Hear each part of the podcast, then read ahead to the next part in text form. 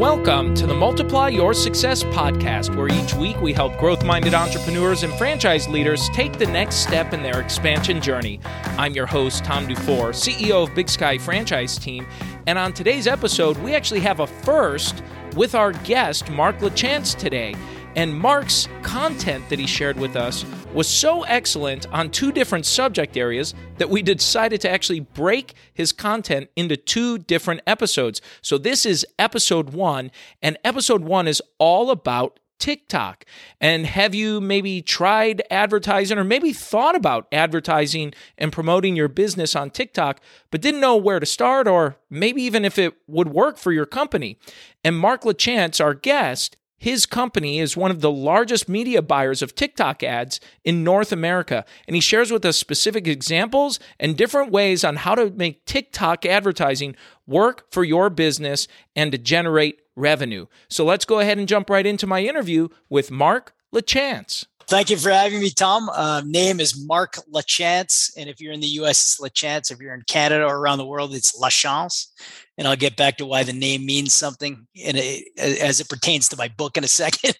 but anyway, uh, so I'm the CEO of a company called Maxi Media Inc., and we're a performance marketing agency and really focused on social uh, for marketing and, and with a specific uh, focus on TikTok in particular. Great. Well, thank you for that intro, Mark. And really, you one of the reasons I was so interested in having you on the show is your focus and emphasis on TikTok. And in the business community, I, I don't know if you run into this. I venture to guess you probably do every day.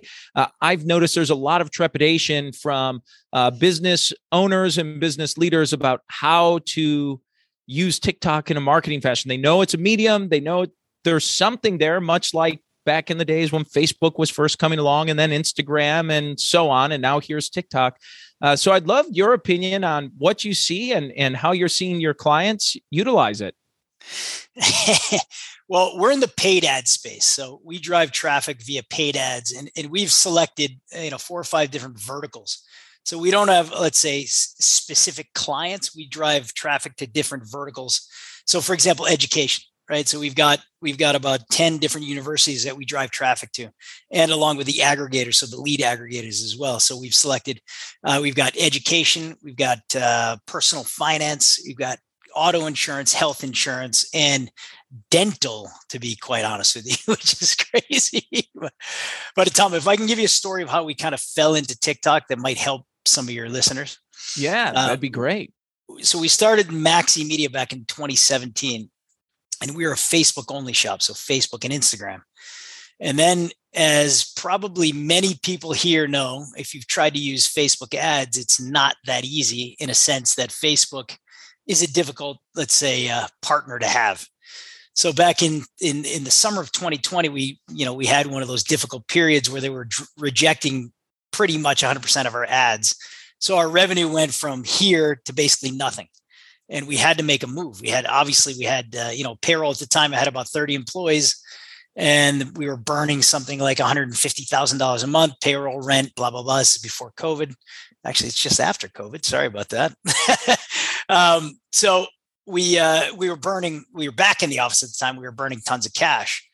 Um, so we had to come up with a solution, and the solution was uh, TikTok was literally in beta so we were one of the first. Uh, we were one of the top ten beta testers of the of the ad platform on TikTok, and so it took us a long time to figure it out. But so uh, some of the nuances of that versus, let's say, fa- using Facebook or Instagram to advertise is the fact that your media buyer or the person that's buying the ads is not necessarily the person that's going to do the creative. Like so on Facebook, let's say Tom, let's say you're advertising your uh, your Big Sky franchise business there's a chance that you're going to do the creative and write the ad copy, right? But on TikTok, it's totally different. Like I don't know if you know you you're not going to see me dancing around on a TikTok video doing the ads. I don't, do you dance around on, on TikTok, Tom, or what? I do not. No, no, I have not. Uh, I, I I do not. Yeah. but anyway, so the, the big difference is that your creator or your video creator is not your media buyer. So that might be one of the problems where one of your franchisees comes into, you know, they look at the TikTok platform and they feel that it's it's kind of unreachable because they don't want to be the talent on on the platform which is look i've got the biggest uh, tiktok agency throughout canada. We're in the top 15 in the united states. And I, I haven't done a single video once. So that might you know be, allay some fears from some of your franchisees. You don't need to be the talent you just need to find some good you know talented people out there which which there you know there are millions of them out there because we're, we're able to find creators by the bushels.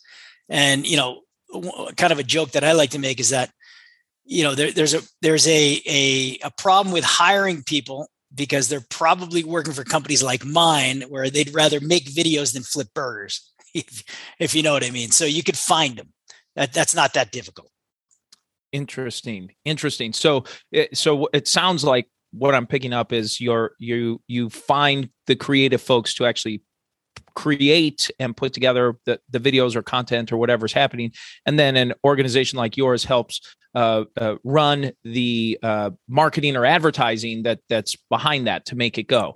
Exactly. Now and here's another thing. I, I, would assume that a lot of your uh, your clients uh, tom have the ability to buy ads on facebook it is very very similar on mm-hmm. on tiktok. It's a very similar platform so don't be afraid of the ad buying part. It's just the creative part which is different.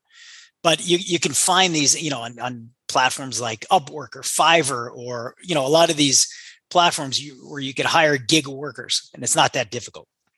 Okay interesting. Well and and certainly the next question i know that i'm thinking someone who's probably going to listen to this is, is thinking well mark that sounds great. I can spend some money. I can get this going. But does anyone buy anything off of this? You know you know are people buying things or or or engaging with these advertisements on on this platform?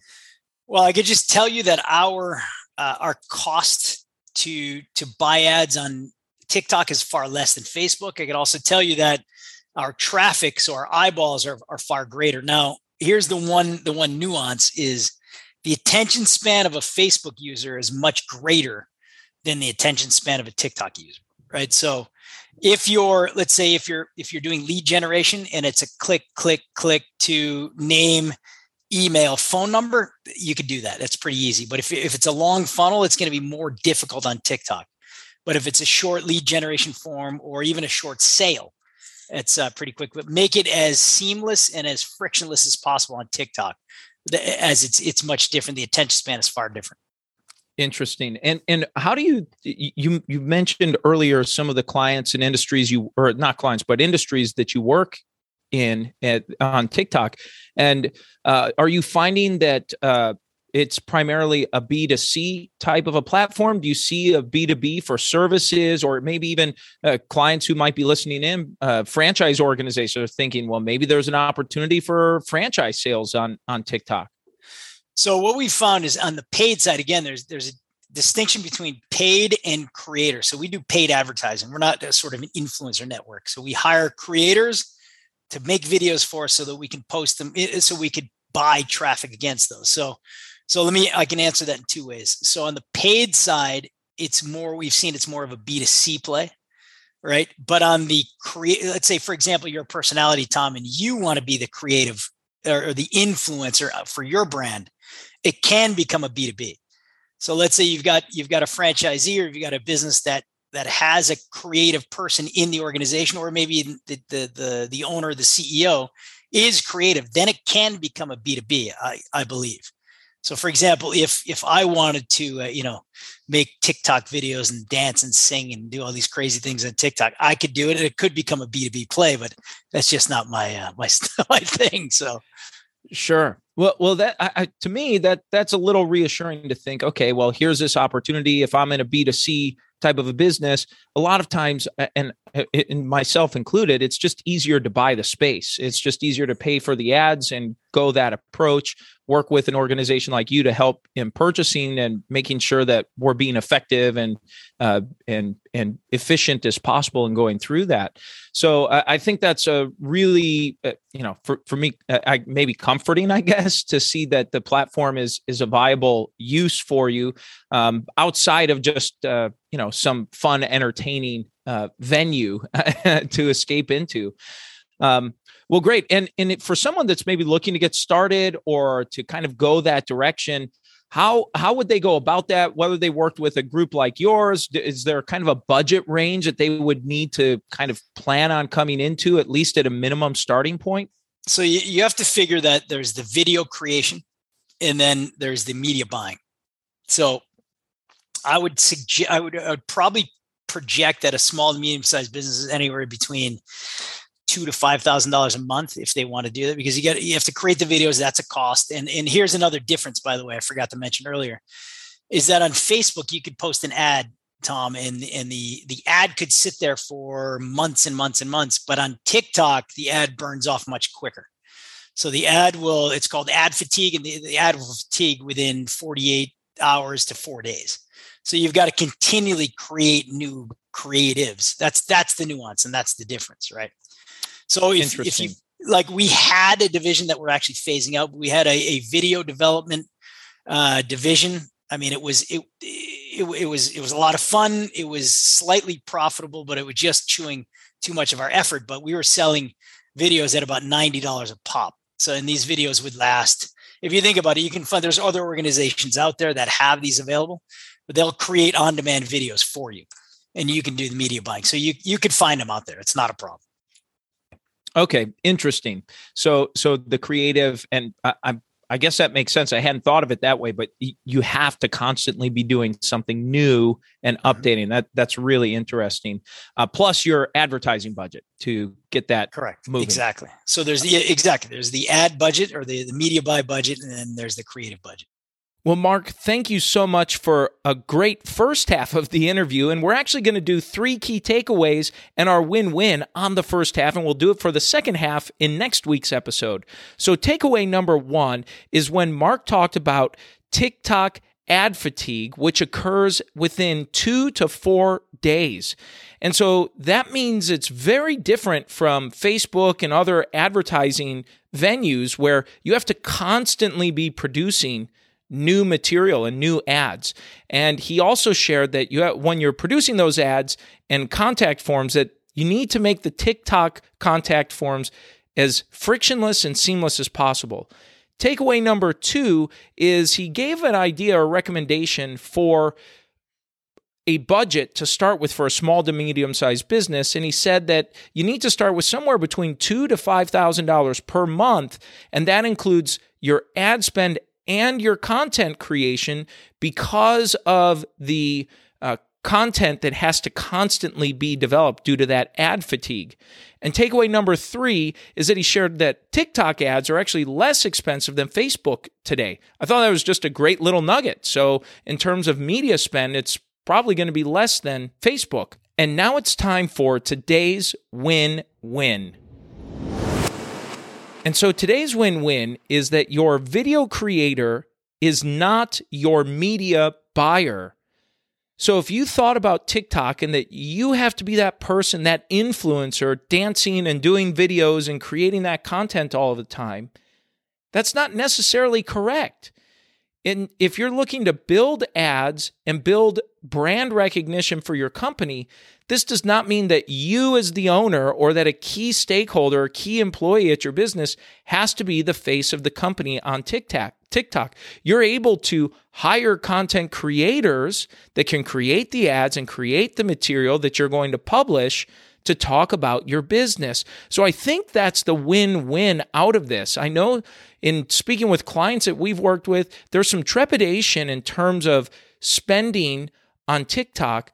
And they're worried that they have to be the person dancing and doing videos. And I thought Mark said it extremely well that he does. He's he's his firm is one of the largest buyers of TikTok ads in North America, and he's never done one video.